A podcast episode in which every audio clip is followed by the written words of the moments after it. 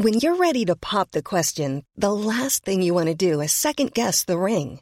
At BlueNile.com, you can design a one-of-a-kind ring with the ease and convenience of shopping online. Choose your diamond and setting. When you find the one, you'll get it delivered right to your door. Go to BlueNile.com and use promo code LISTEN to get $50 off your purchase of $500 or more. That's code LISTEN at BlueNile.com for $50 off your purchase.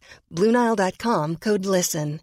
Hey, Dave. Yeah, Randy. Since we founded Bombas, we've always said our socks, underwear, and T-shirts are super soft. Any new ideas? Maybe sublimely soft. Or disgustingly cozy. Wait, what? I got it. Bombas. Absurdly comfortable essentials for yourself. And for those facing homelessness. Because one purchased equals one donated. Wow, did we just write an ad? Yes. Bombas. Big comfort for everyone. Go to bombas.com/ACAST and use code ACAST for 20% off your first purchase. Planning for your next trip? Elevate your travel style with Quince. Quince has all the jet-setting essentials you'll want for your next getaway, like European linen, premium luggage options, buttery soft Italian leather bags, and so much more. And is all priced at 50 to 80% less than similar brands. Plus, Quince only works with factories that use safe and ethical manufacturing practices. Pack your bags with high-quality essentials you'll be wearing for vacations to come with Quince. Go to quince.com/pack for free shipping and 365-day returns.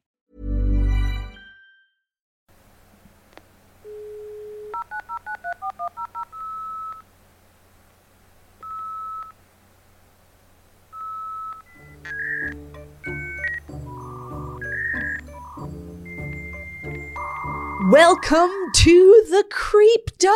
The Creep Dive. It's a main episode. It's a joy to be here, wishing everyone a happy Halloween, I'm sure, and I hope everyone had a lovely... All Souls Day, isn't it? Isn't it today, the day, the holy day?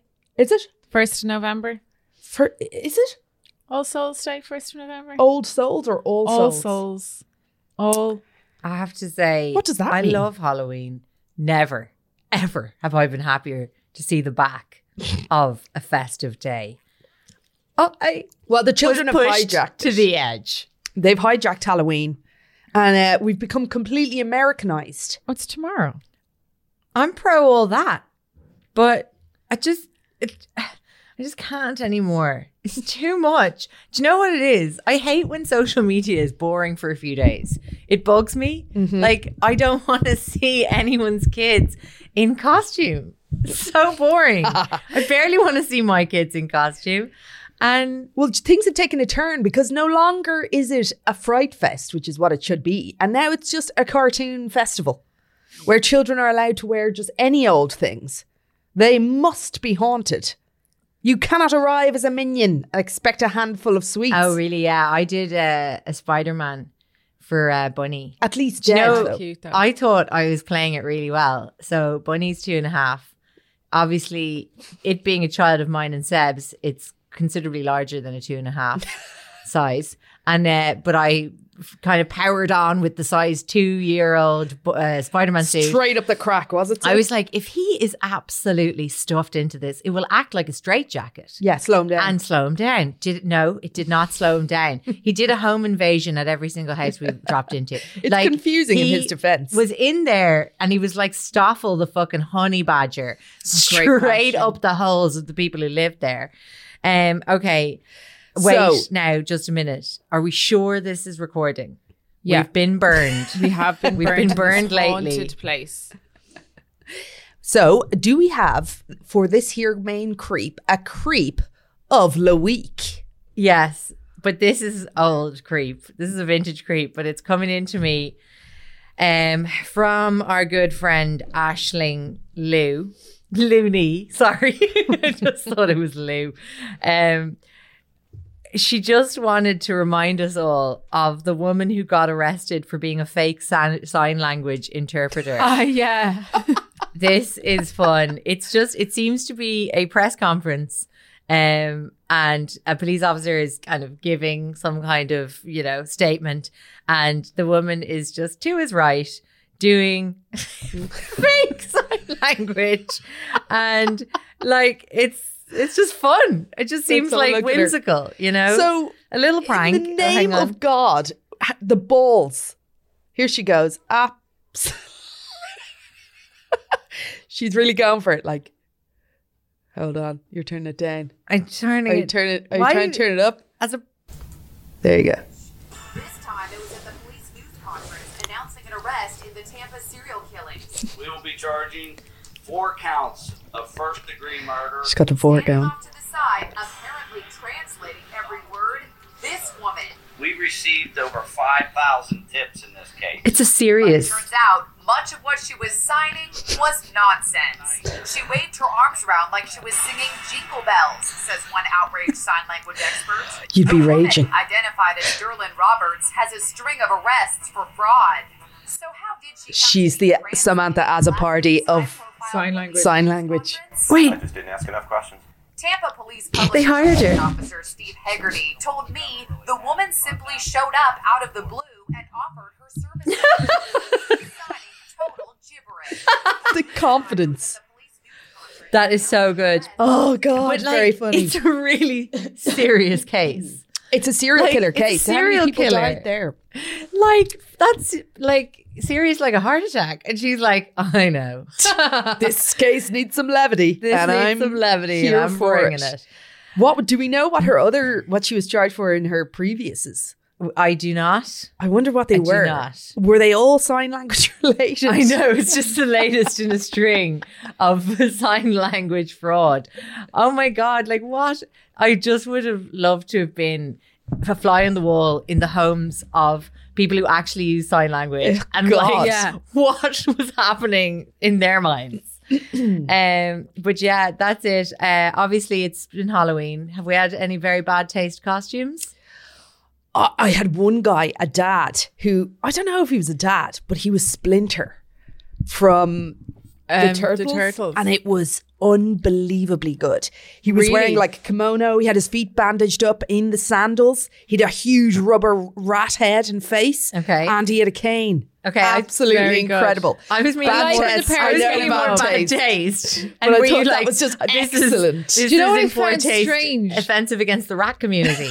Parents, so we had been out trick or treating with Connie and had dressed up to take the child trick or treating over in where they live, of course, and then had come home and doing our own things.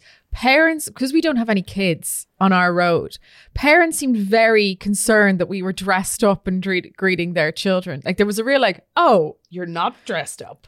Well, they weren't, the parents weren't dressed up at all. Any of the parents I saw with the kids on our road.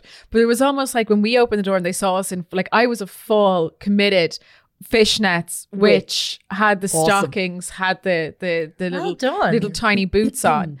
And tiny little heeled boots that I had bought for something. I was like, I'll never wear these again. And then yesterday I was like, now's the time. And yeah, parents seemed very perturbed that we were making an effort. You just made a show of them.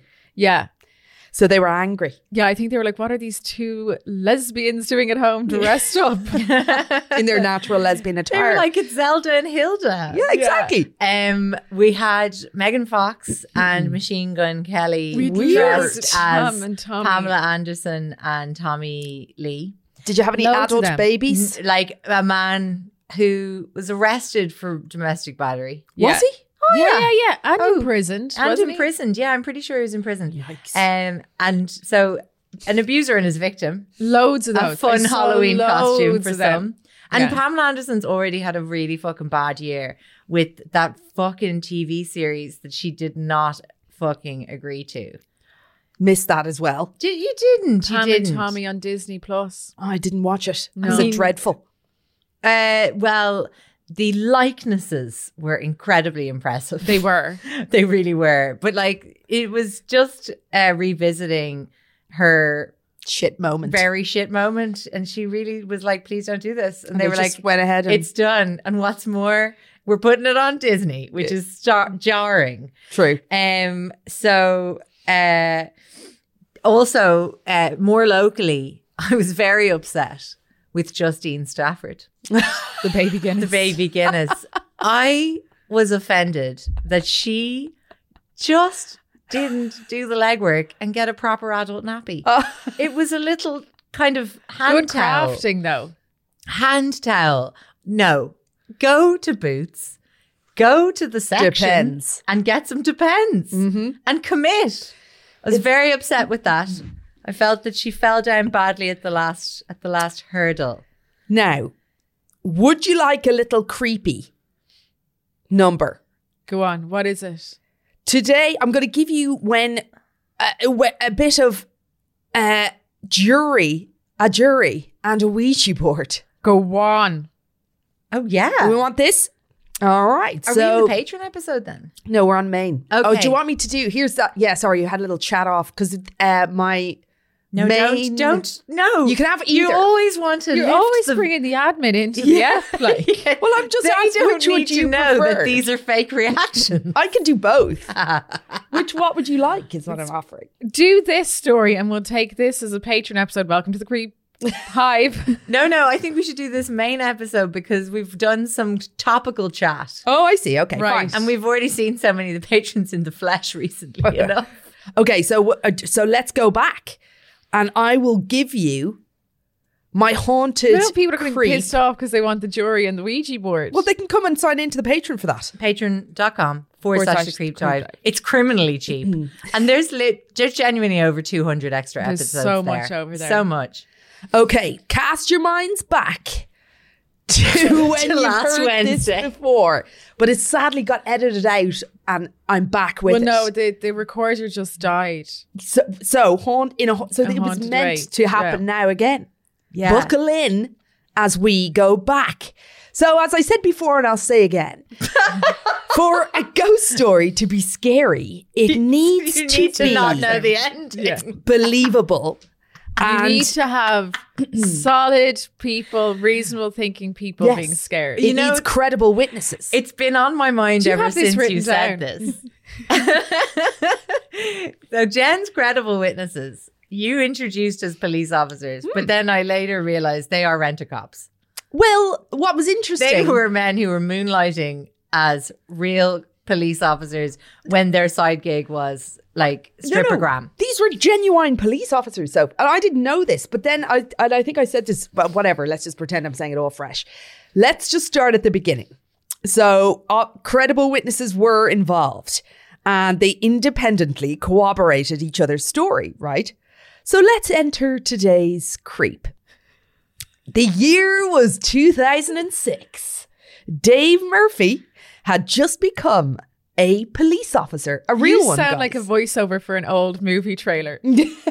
In a world. That's a great movie. So we're in Salt Lake City, which is Utah, home of the Mormons. Yeah. Mm-hmm. And Housewives Salt Lake City. Absolutely. Jen Shaw. Classic. So this is Dave Murphy. He's just done the whole training to be a cop business. And his first role was as something called a protective service officer. And that means he's in charge of physical security at a number of the county facilities. So they are legit policemen. Like, Dave had a gun. Everyone has a gun in America. He was allowed. Also, I was just thinking, like, you know, he thought he was signing up for a cushy number being a police officer in Utah. Mm. Yeah. Because, like, there's no real... Mm. But, you know, when bad things happen in Utah, they're really bad. Like mass. Do you notice that? Like the Under the Banner of Heaven story. Yeah. Or the Jen Shaw fraud story. Or there was another absolutely grisly one. Do you remember we did her on the Patreon about a year or two ago? Who was she? Jodie Arias. Give Do you remember one. They did the Provo push a lot. Oh, very good. Which has nothing to do with the Irish Provisional Army and everything to do with Mormon sex practices. So Dave's first gig was at the Capital City Theatre, which is this beautiful landmark and it's inside of Salt Lake City. It'd been around since the 1900s. To the Americans, that'll seem very old, but to us, no.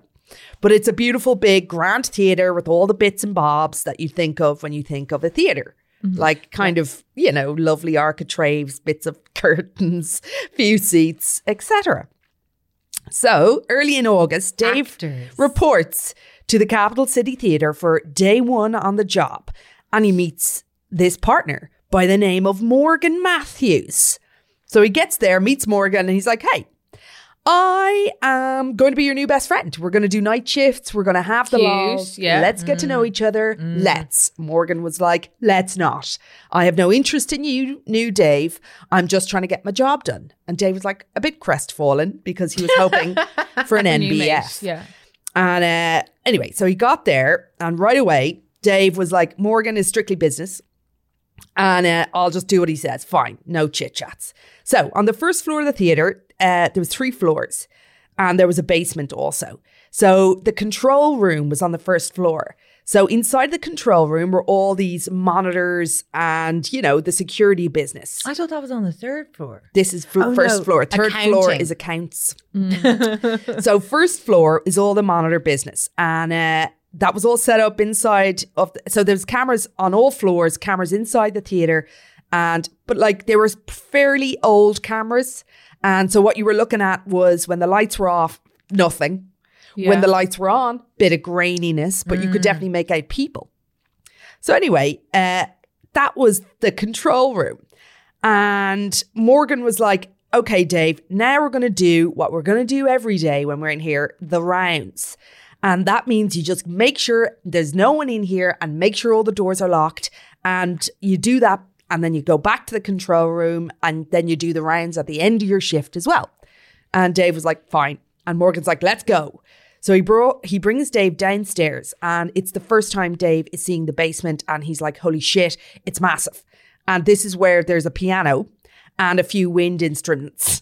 And he's like, okay, it's massive. And it stretches all the way down to the kind of the whole body. It's the basement of the building. There's no walls. Of the building. Exactly. It just is a big open space for kind of storing massive stuff. Lighting, fairly poor. So it's a pretty old theatre, as you know. And I'd murder a basement in my house. I know. The space. Yeah. Oh, so the potential for dismemberment down there. Well, that's the thing. And that's what Dave thought. It's the only thing keeping me from dismemberment. Where to store. Lack of storage. Who was it that... It's even worse now that I've no bath in my house. Who's your man who used to do the clown who stored all the... Gacy. Many, many bodies he fit in there. In a crawl space, I believe. Over 30. Incredibly. And he ran out of space. Spacious. Yeah. So anyway, Dave, back to the giant basement. And he cultivated a second home. Another impossibility for most Irish people. Into the basement, Dave was like, I'm creeped out by this. There's a long hallway and all the doors and the weird piano and then the clarinets. And I'm thinking to myself, Dave says, I want to spend as little time down here as possible. So anyway, the two of them head down. They check all the doors. They make their way up to the main floor. The second and third floor gets checked. And so after they do the security round, Dave and Morgan head back to control room. And Dave is like, bit of chit chat, Morgan. And Morgan's like, no. So Morgan just seemed kind of cold, removed, just didn't want to be talking to him. I've been thinking of the backstory for Morgan. I know. Well, I'm sure Dave was. He's been hurt before by a friend. By a separate security guard. Yeah, like he had a friend.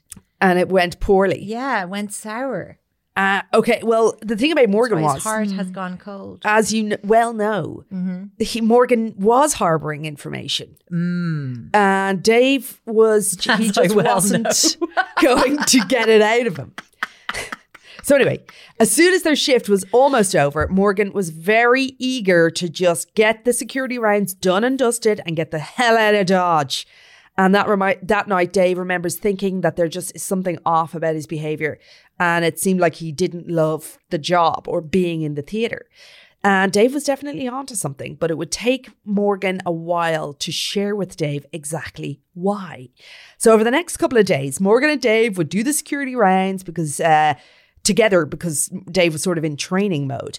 And Morgan was teaching him all the bits and bobs. But on August 9th, 2 days after Dave's first day, Morgan was like, I think you should do this alone now, Dave. Right. You've done it twice alone with me. It's time. I mean, if it's just a walk around and it's all going well, there's no reason why he shouldn't be able to do it on his own. Absolutely right. So Dave knew how to secure the whole building. So at the end of the night, he was like, okay, I'm going to do it myself and that's fine. And Dave was like, I'm confident I know how to do it. I'll just go down to the basement, make sure the doors are shut and the lights are off, etc., etc. So off he goes. down to the basement and he, wait now, let me get this in order.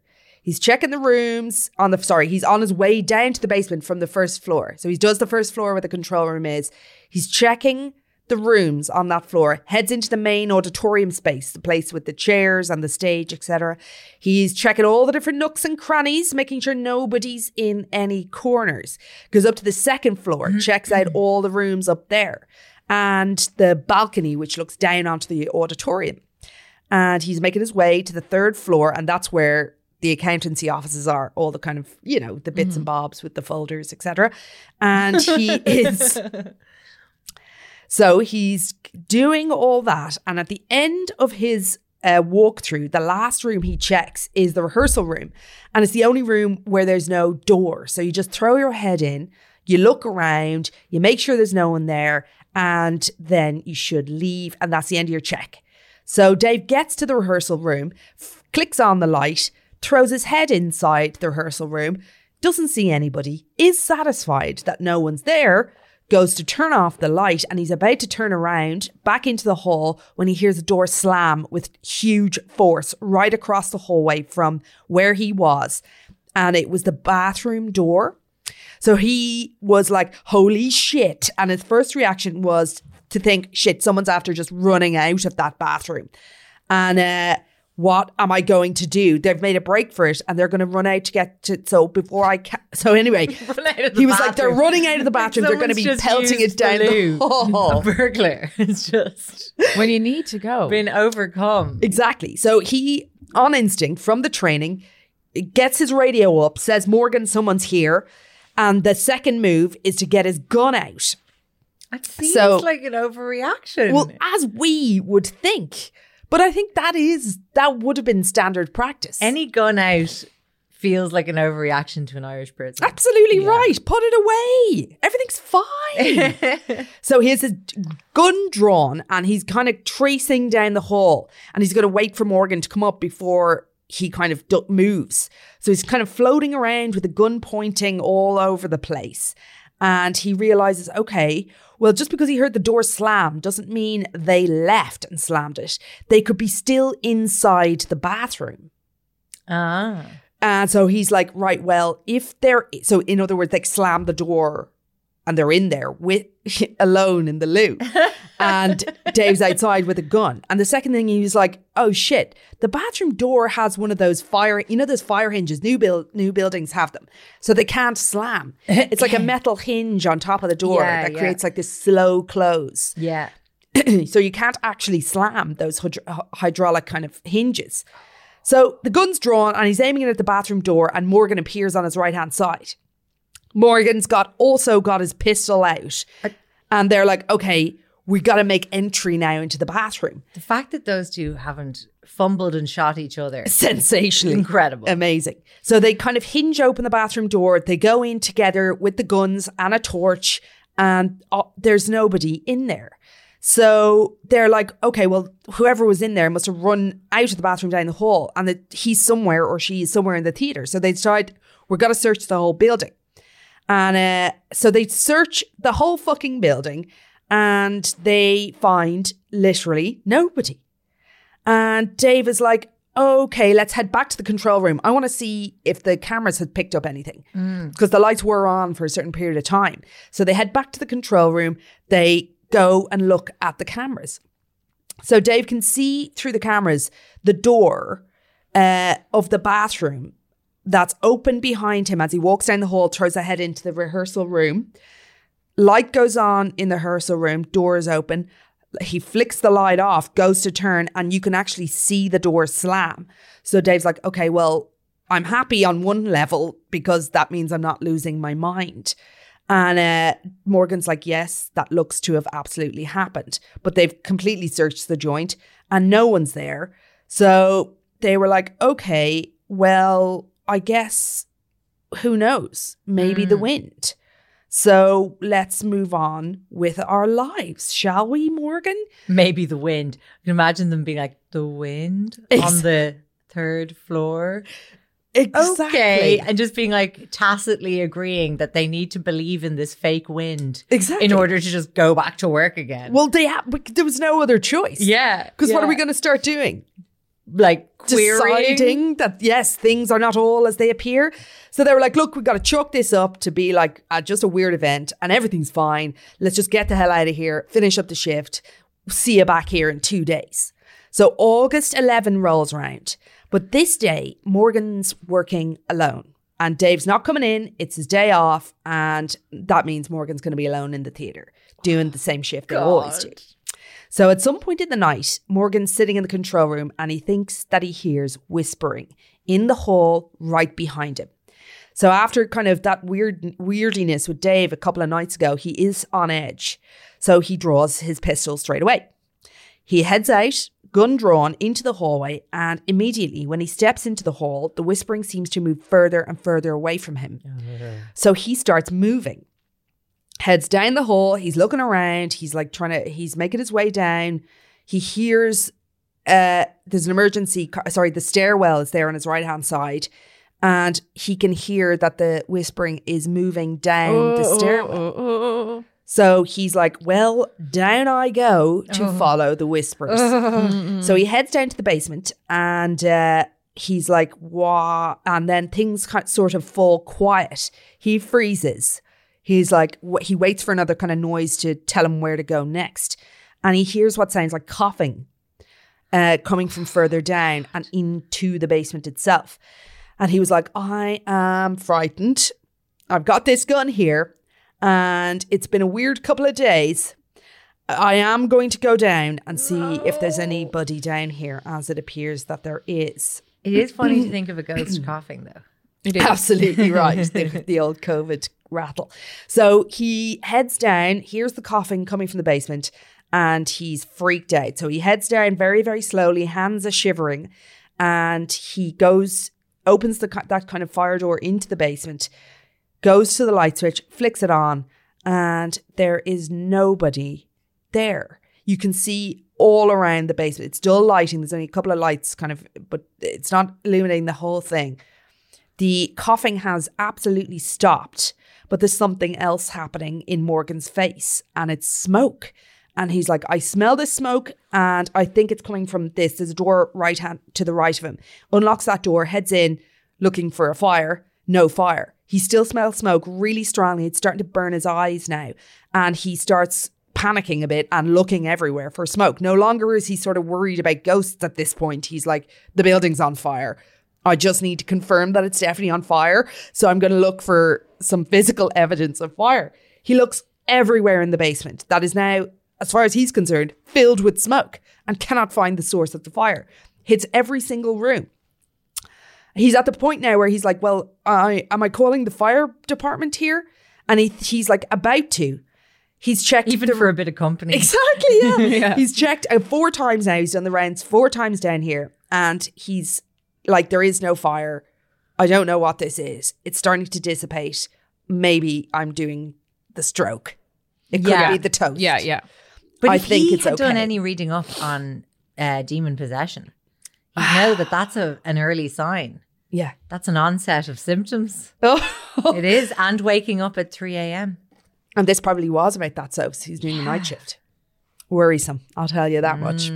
So Morgan finished up that shift and obviously a little concerned. But he's like in his mind, like, I'm going to try not to do this alone ever again. Yeah. I'm definitely going to need some secondary witness to things that are happening. So roll on a few weeks later, September 4th.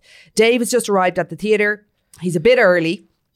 So his shift starts at 5 p.m. He's there at 4:30, walks in, and there's a few member of staff still there. And they're sitting around the front desk talking to each other. He walks by one of them and he hears them talking about ghosts. And he's like, I need in on this. And he's like, hello, my name is Dave and I am a police officer in charge of security here. And one of the guys turns around and said, hello, I'm Blair Fuller. I am a senior accountant for this here theatre. And love how these people talk to each other. Lovely to meet you, Blair. Hello. Hello, sir. I am a would-be actor working in a theatre, but now I am an accountant. Correct. So Blair's like, yeah, we were talking a bit about ghosts. And Dave's like, well, I'd love to hear, like, let me in. What do you, like, I want to hear.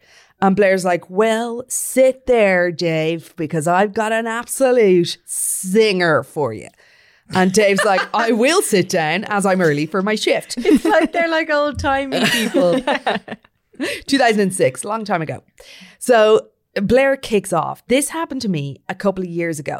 I was actually in this office and it was about 9 o'clock. So we're returning to the third floor, which is the accountancy. And Blair was a senior accountant back then and had his own office. Good for him. Good for him. And he's saying, kind of maintained the role. Yes. Not easy, although no advancement. No. Hiring for your small business? If you're not looking for professionals on LinkedIn, you're looking in the wrong place. That's like looking for your car keys in a fish tank. LinkedIn helps you hire professionals you can't find anywhere else, even those who aren't actively searching for a new job but might be open to the perfect role. In a given month, over 70% of LinkedIn users don't even visit other leading job sites. So start looking in the right place. With LinkedIn, you can hire professionals like a professional. Post your free job on linkedin.com/people today. How would you like to look 5 years younger? In a clinical study, people that had volume added with Juvederm Voluma XC in the cheeks perceived themselves as looking 5 years younger at 6 months after treatment. Look younger, feel like you. Add volume for lift and contour in the cheeks with Juvederm Voluma XC. Reverse signs of aging by adding volume to smooth laugh lines with Juvederm Volux XC. For important safety information and to find a licensed specialist, visit Juvederm.com. That's Juvederm.com. Not for people with severe allergic reactions, allergies to lidocaine, or the proteins used in Juvederm. Common side effects include injection site redness, swelling, pain, tenderness, firmness, lumps, bumps, bruising, discoloration, or itching. There's a risk of unintentional injection into a blood vessel, which can cause vision abnormalities, blindness, stroke, temporary scabs, or scarring. Talk to a licensed specialist to find out if it's right for you. Advancement. So Blair's like, I am very important doing my bits in my office. And his office had a door, two windows either side, and a bit of a glass panel in the door. Mm-hmm. And his office faced the elevator. So he said it was late. It was about 9 or 10 o'clock. And he said he was doing a bit of work. Whoops-a-daisy. What was that? The carpet, it's okay. Oh dear. And he heard the elevator engine kick off, and it was really loud, and it was very obvious that the elevator was moving up and down, or like at least kicking off. So he was tippity tapping, and hearing the elevator noise wasn't unusual. People will often move up, until he thought to himself, this is strange because I'm definitely the only person in the building. All G in the hood. She's just moving around, crunching away in her jacket. Don't in the background. It off, it's so loud. So Blair was like, this is strange. And I'm going to look at the elevator now.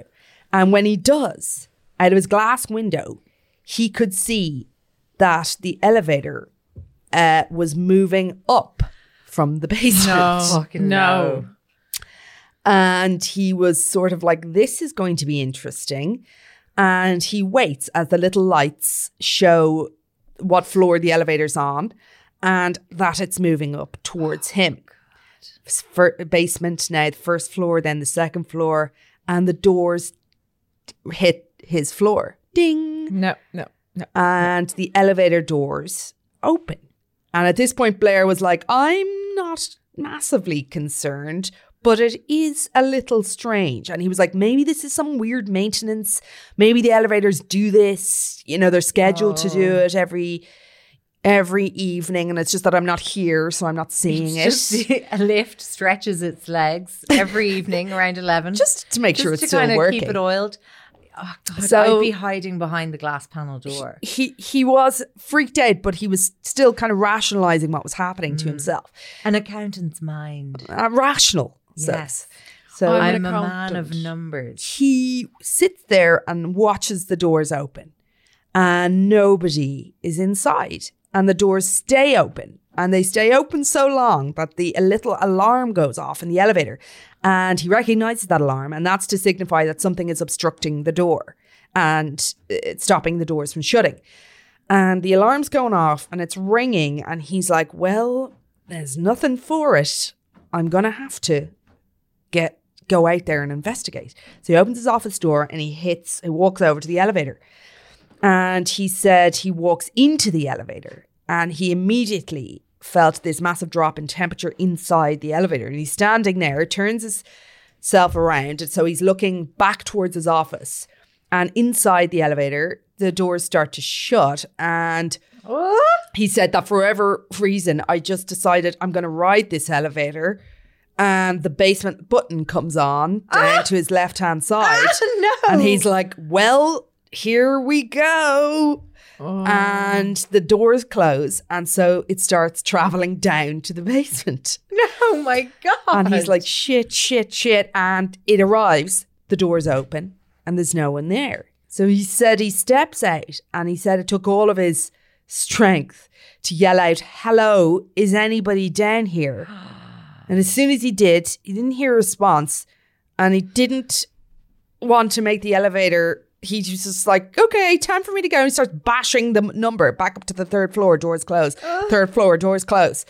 And elevator doors close, and they deliver him back to his office floor. So he gets out and heads into his office, shuts his office door, sits back at his desk thinking, what the fuck was all that about? Oh my God. No. And he's just like, look, it was fine, whatever. It's just a weird maintenance thing. I'm sure everything's fine. Sits back, flips up his laptop again, starts tippity tapping. And he hears what sounds like banging sounds coming from outside his office. Oh no. Oh. And in that sort of foyer is where all the filing cabinets are kept. And it's one of the filing cabinets with all of its doors out. And the banging he heard, he was like, that was the opening of the filing cabinet doors. So he goes over to that filing cabinet. Wind. It was the wind again. So yeah. And he starts pushing the cabinet doors in. There's 6 of them. So in pairs. So he's pushed the first 2 and he goes to push the second 2, and the bottom 2 go in themselves. Oh. And he's like, get out of there. This is highly unusual. No accountancy is worth this. No. No pension is worth this. So Blair is now telling this story to Dave. And Dave's like, this is scaring the shit out of me, Blair. And Blair's like, yeah. But still, who knows? I'm sure everything's fine. Let's all just get on with our day. So Dave's like, thanks for that, Blair. Not easy for you to fucking say, Blair. As they go home. You're on your way out the door. And Dave heads straight back upstairs to the control room where Morgan's there. And he starts to tell Morgan about what Dave has told him. And then Morgan starts opening up. Can you hear that real creepy wind chime in the distance? No? Not really. I can hear it going to... I just a second ago there was like a little cough. I mean, this place is definitely haunted. It is, so. And the talk about temperature drop. It's very cold in here. I've got my jacket like a little blankie over me, dear listener. So Dave's like, Morgan, this is what I've just heard from Blair, the top accountant, the senior accountant on the third floor. Morgan's like, fine, I'm ready to open up to you, Dave. I'm going to tell you what happened the other night. And he described, first of all, what happened the few weeks ago about the coughing and the whispering to Dave. And he said, look, when I started working here, Dave, I always felt like I was being watched. And look, there has been experiences. First of all, I had that night with you. A few weeks after that, then the smoke and the whispering and the coughing. And there's something weird in this place. And Dave's like, I agree, but we do a night shift. It's hot. It's a bit scary. Imaginations can run wild. And like Blair, we don't even know Blair. That could have just been whatever. He has a wanky name. Blair Fuller. So he probably wanks on plenty. No doubt. He was down there holding court in reception with, Sharon and himself and Stephen, who does something else in the theatre. All sort of actory adjacent as well, bar these 2 lads, Dave and Morgan, who are definitely policemen and not actors. So anyway, Dave's like, look, I've got this mate, Greg. So what I think we should do is bring an innocent, unknowing third party here. And then that will sort of you know, we will not tell Greg any of our suspicions. We'll say to Greg, would you like a tour of the theatre? And let Greg just tell us whether he has any weird sees anything vibes. Strange or not. Yeah. It's a good plan. Mm. And Dave's like, fine, I'll ring Greg tonight. So he rings Greg and says, look, Greg, do you want a tour of the theatre at night? Yeah. And Greg's like, this is strange. I'm not going to lie, Dave. I'm a bit surprised to be getting this offer. I bet everyone calls Greg good guy Greg. Like no, they're just like, he's just down for anything. Just a nice guy, will agree. And he's like, I'm surprised, but yes, it sounds like an offer I can't refuse. And so he obliges, and Greg agrees to come into the theatre, take a tour in the next day. So that's the following day. Dave and Morgan are at the theatre. Greg shows up to start the tour. So they begin the tour in the main auditorium and they're looking around, doing their rounds, but they're with Greg and they're just giving him here's the seats on the stage. And Greg's like, it's lovely. It's looks great. Like a theatre. Yeah. Thanks for this. So loving strange it. That you brought me to work. Mm-hmm. Are we going for a beer? And yeah. They make their way a unicorn? Exactly to the basement. And Morgan turns on the light and the two lads instantly see a little way down the hallway on the left, one of the doors being opened. Oh, God. So Dave and Morgan are like, Greg, get out of the way. Guns drawn at Greg again. Greg's like, what the fuck is going on? And why are you reacting like this? And David Morgan, huge overreaction. Greg, very concerned about the overreaction, wondering what he's doing there in the first place. Yes. So he's shuffling behind the two lads as they make their way down to the door that has been opened. And as soon as they get to that door and Morgan has his hand on the door to push it open further, the bloody thing slams in their face. So Greg and Morgan look at each other like they know what's happening. Sorry, Dave and Morgan do. Greg has a little whittle in his pants and the door handle of that door starts to rattle aggressively. Oh, God. So Dave and Morgan are like, look, we're going in. So they do the nod. The guns are out. They're like, Greg, stay out in the hall. Greg's like, you know what? No, I'm coming with you. So the door opens and they go in. They lights on, two guns tracing a fairly small room and they can't see anything. But Greg lets out a sudden gasp and points to one of the corners, says there's someone there sitting in the corner. David Morgan immediately swing around, guns on the corner. And they're like, but there's nobody there. And Greg's like, oh no, I absolutely saw a guy sitting in the corner. Looks like he just was in the corner wearing a sweatshirt, looking down at the ground. I swear to God, I saw him. And Dave and Morgan are like, Greg, you're crazy. You're absolutely crazy, Greg. That suddenly can't have happened. What? Gaslighting Greg. I know. No, at this point, everyone's freaked out. And they brought Greg here to disprove all the weirdness. And now the three of them have seen the door slam and the man in the corner. Well, Greg has. Greg's escalated things, if anything. Exactly. He didn't assuage their terror at all. And the looking down at the ground. Yeah. Oh, that's like Blair the end Witch. Of Blair Witch. It's very Blair. Blair again. Maybe it was Blair. So anyway, they're like, okay, thanks, Greg. You can go home now. Greg's like, thanks, I will. So at this point, there was an undeniable weirdness. And Morgan and Dave are like, well, yes, currently now what we're doing is trying to shoot ghosts in this theatre. So what they'd been doing every time something happened, because they were police officers and this was part of the job, was logging all of these events.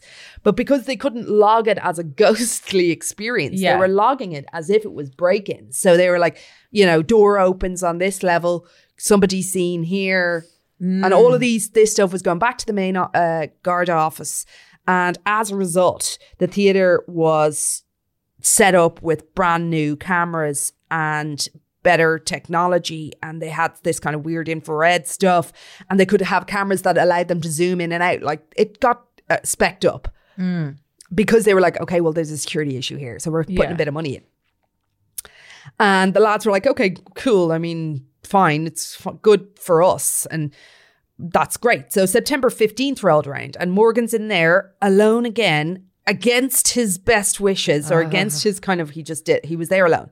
He's in the control room and he's kind of trying to work out the new tech and he's kind of playing around with the different screens, seeing which cameras go where.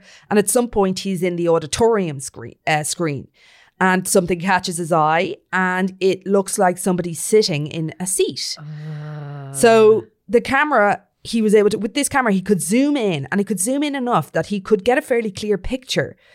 But because he didn't know what was sort of normal in any of these cameras, he wasn't 100% sure of what he was looking at. Camera could come with ghostly figures. Exactly. Yeah. Well, this is like the first time. An orb. It's an orb. It could have been an orb. So he was like, no, that's absolutely, as he zoomed in closer, somebody sitting in one of the auditorium seats. Oh. He zooms in again. He takes it from a different angle. There's another angle coming from the side, and he tries that one. He kind of zooms in and hits the knob for focus. And just as he's doing that, he very clearly sees a set of eyes. And before he has a chance to do anything else, like get up, hit the auditorium with his gun, this figure raises into the ceiling and disappears. Oh my God. It actually, it's very cold in here, but that did send chills down my spine. Absolutely horrifying. And that was to be Morgan's last day on the job. Do you know what's horrifying too? Mm-hmm. If you came back as a ghost and you were sentenced to haunting a theatre, mm-hmm. very uncomfortable seats. Desperate soaps. Very desperate. Little leg room. The very leg room in the Abbey, not to be calling out, but very chronic. Tight. I was there 2 Sundays ago, and I genuinely felt like I was receiving a kind of a pressure injury. Well, you might be receiving a blood clot. Yeah, could have been. So Morgan's quit. That was the final straw for Morgan. And that means that for the time it will take to find someone else to accompany Dave, Dave's alone on the job. Oh my God. So it's... here we go again. Dave's working alone at the theatre. He's in the control room with his cool new fancy gadgets. Mm. He's like, well, I don't have Morgan anymore, but at least I've got the cameras. And there's a bit that feels like I'll be fine. I'm sure it's fine. He hits his rounds, his first of his 2 rounds. He's to go down the back stairs because he's done away with the elevator now at this point after Blair's story. And he hears a piano fucking playing. Oh, no. So there's only one piano in the theatre. And that's the one in the basement. Imagine it was the opening of Boomtown Rats, I Don't Like Mondays. How does that go?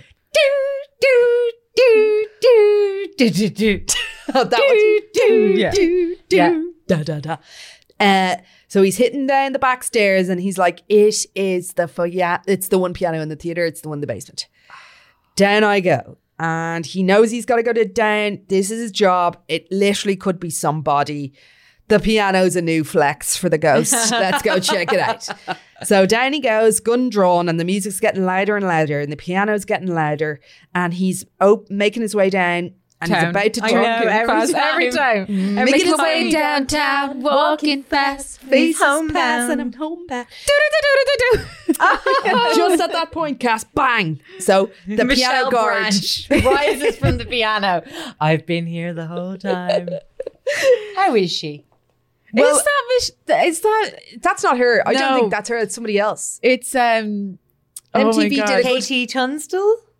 No, they're all the same. Yeah. Do you know MTV did a great Cribs on her home? Would recommend. And she, she does play it in it on her home piano. However, as soon as Dave, I need an answer on who it is. Vanessa Carlton. Well done. Unaware fudge. As soon as the lights close, Gatubin, or as soon as the corner, bang. The piano guard goes down, slams down.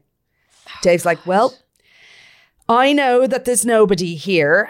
And this mayhem, I've had enough. Has basically. To fucking stop.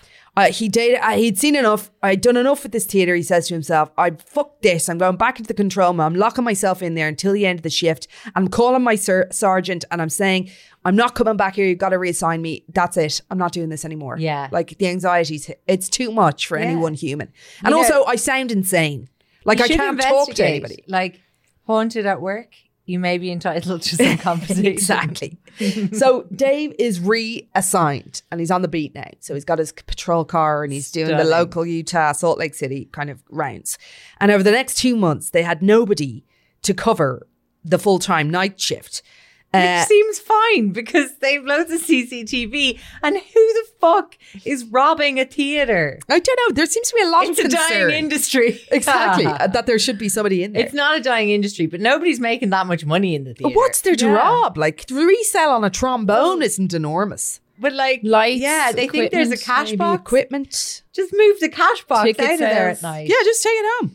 So it lay unprotected until the fateful night of November 26th, when this poor elderly veteran police officer by the name of Josh was ready to take on his new role. And he was to be the full-time, that's just a leaf blower in the background. Or who knows, I'll continue on through. So Josh kicks off his first night, full-time night shift in the theatre. And he was happy to do it. He was quite elderly. He was a veteran. He had a couple of bum hip and slight tremor. Basically, he was like, look, I've seen the worst of the worst. I've seen war. Exactly. I can handle a fucking little theatre. Sure, that's it. So he didn't know anything about anything weirdy goings on. So he was just innocently there doing his job. And he was on his own. And it just so happened that that evening, Dave was doing his rounds in a patrol car very close by. And at some point in that evening, Josh comes over the radio and says, hey, I need backup right now. Somebody's broken into the theatre.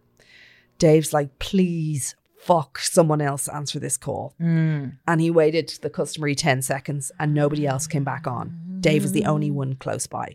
And he was like, okay. He replied to Josh saying, I'll be there in 2 minutes.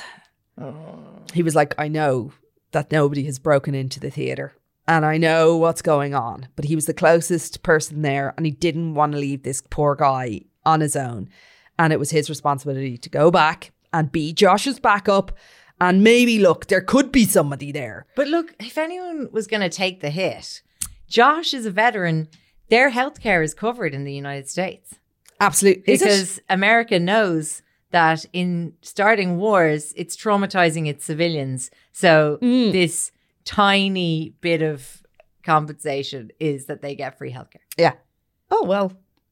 But leave Josh at it, I say. Just leave him on his own. Yeah. This kind of creaky, elderly, worried voice, nervously shivering on the radio. You'd have to do it. It's no nam. And it's no nam. But the thing about Dave was like, he sort of hardened to it. And at least then he was like, well, I'm going to go. And he decided, yes, I will go. And I'm going to tell Josh what the fuck is going on. So he knows he's not going mad. And he arrives to the emergency exit door down a little lane where Josh said he would be. And Josh was standing there, just a little gammy on the hip, leaning to the side, and he looked, eyes like saucers, he looked terrified. And Dave was like, I know what's going on. Headed over to Josh, and Josh was like, there's somebody in there. I'm sure he's still in there. And I've heard voices and I believe them to be coming from the basement.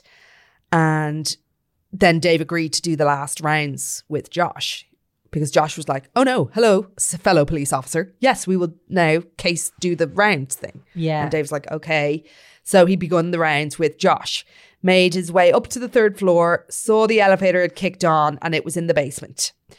And suddenly the light was on and it was whirring up to them on the third floor. Oh no. So when the elevator opened, there was no one there. And they were standing, looking at it, looking inside. And the alarm went off, just as Blair had said. And that's... Oh, sorry. Sorry, I've skipped ahead. This is the story Josh told to Dave, which is why he fucking called it. Okay. So... And no one was in the... So anyway, let's go back to the two lads doing the rounds. Mm-hmm. And they hit the auditorium floor first. And they're on the stage. And Josh is telling Dave... Dave has his back to the seats. Josh is speaking to Dave saying... what went down with the weird elevator, then the voices. And Dave is listening. He's ready to tell Josh that, like, I believe you. And these things have also happened to me and to Morgan. And when Josh suddenly freezes and Dave says, what's wrong? And Josh goes, there's somebody behind you. Oh. And Dave slowly turns around. And as soon as he does, he can tell immediately what Josh is looking at. And standing at the back of the theatre, away from them, is a man in the corner with his hands by his side. And he's looking down at the ground. Oh. And as soon as this thing... So Dave turns his whole body then to look at this guy. And right as he does that, the man turns to look at them and runs into the back. Oh my gosh. And the two lads were like, he looks charred. Oh. Like a burnt individual. And he's run out. He's run through the back exit doors, which is kind of at the where you might file in if you were coming to the theatre. Yeah. And Josh was like, that's the intruder. Let's go, Dave. Oh, no, Josh. And Dave's like, I am fairly certain that's a ghost, but I will follow suit. So Josh starts limping in that direction. And Dave's like, all right, well, they got the guns out. They checked everywhere. They checked every room. They hit the rehearsal room, upstairs, downstairs, into the basement, and nobody was there. So that is when Dave told Josh, this new guy, everything. And Josh was like, well, thank you. And I'm glad now I work here. Yeah. And Dave was like, I'm never stepping foot into this theatre again. Ever again. Goodbye and good night, Josh. But Josh did end up, he never went back to the theatre, but he did do some additional digging on the history of the theatre. And it turns out that in the 1940s, there was this horrible fire. And a man had, in fact, been trapped in the basement when the fire erupted. And he died. Oh. And he died there. Because remember, there was no doors in the basement. Yeah. So Dave then told Morgan and then Josh again. And the three of them all believed that what, in fact, they saw that night is this man or this ghost of the man that died in the theatre. And now they have a WhatsApp group together.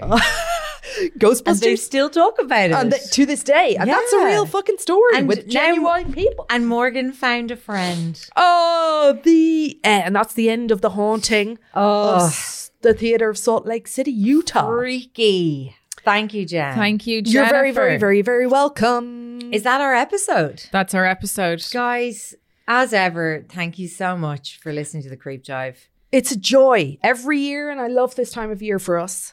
Yeah, it is. Like, it is. It's a bonanza. Yes. We shine. And more live shows. We had the most crack ever at our live shows. We should do a couple of Christmas ones. Yes, we will. We certainly will. Thank you so much to all the creeps who came. And also, I'd say every week we get some kind of request / encouragement / demand that we go beyond the pale again. Of Dublin, yes. And into the city, outside of the city. You know what? We absolutely will. We really should, especially for Christmas. We need to get back down to Cork for sure. Galway, Belfast. Galway. Limerick. I got a great recommendation for a Belfast venue. Awesome. Northern Creeps, we're coming for you. Great. Get that Sterling in. Let us know. Let us know in the Patreon where... We've done sold out in Cork and Galway before, so I'd say Limerick now. There's a good few creeps around Limerick. Yeah. I mean, even if we're like in a room in a pub, and you know it's us and 12 of our closest creeps in the locale, we are delighted to come to you. Thank you, creeps, and head over then to the Patreon for round 2. When I'll tell you if you want to hear more from me about a jury and a Ouija board. Love it. You really teased that very well. All right, bye.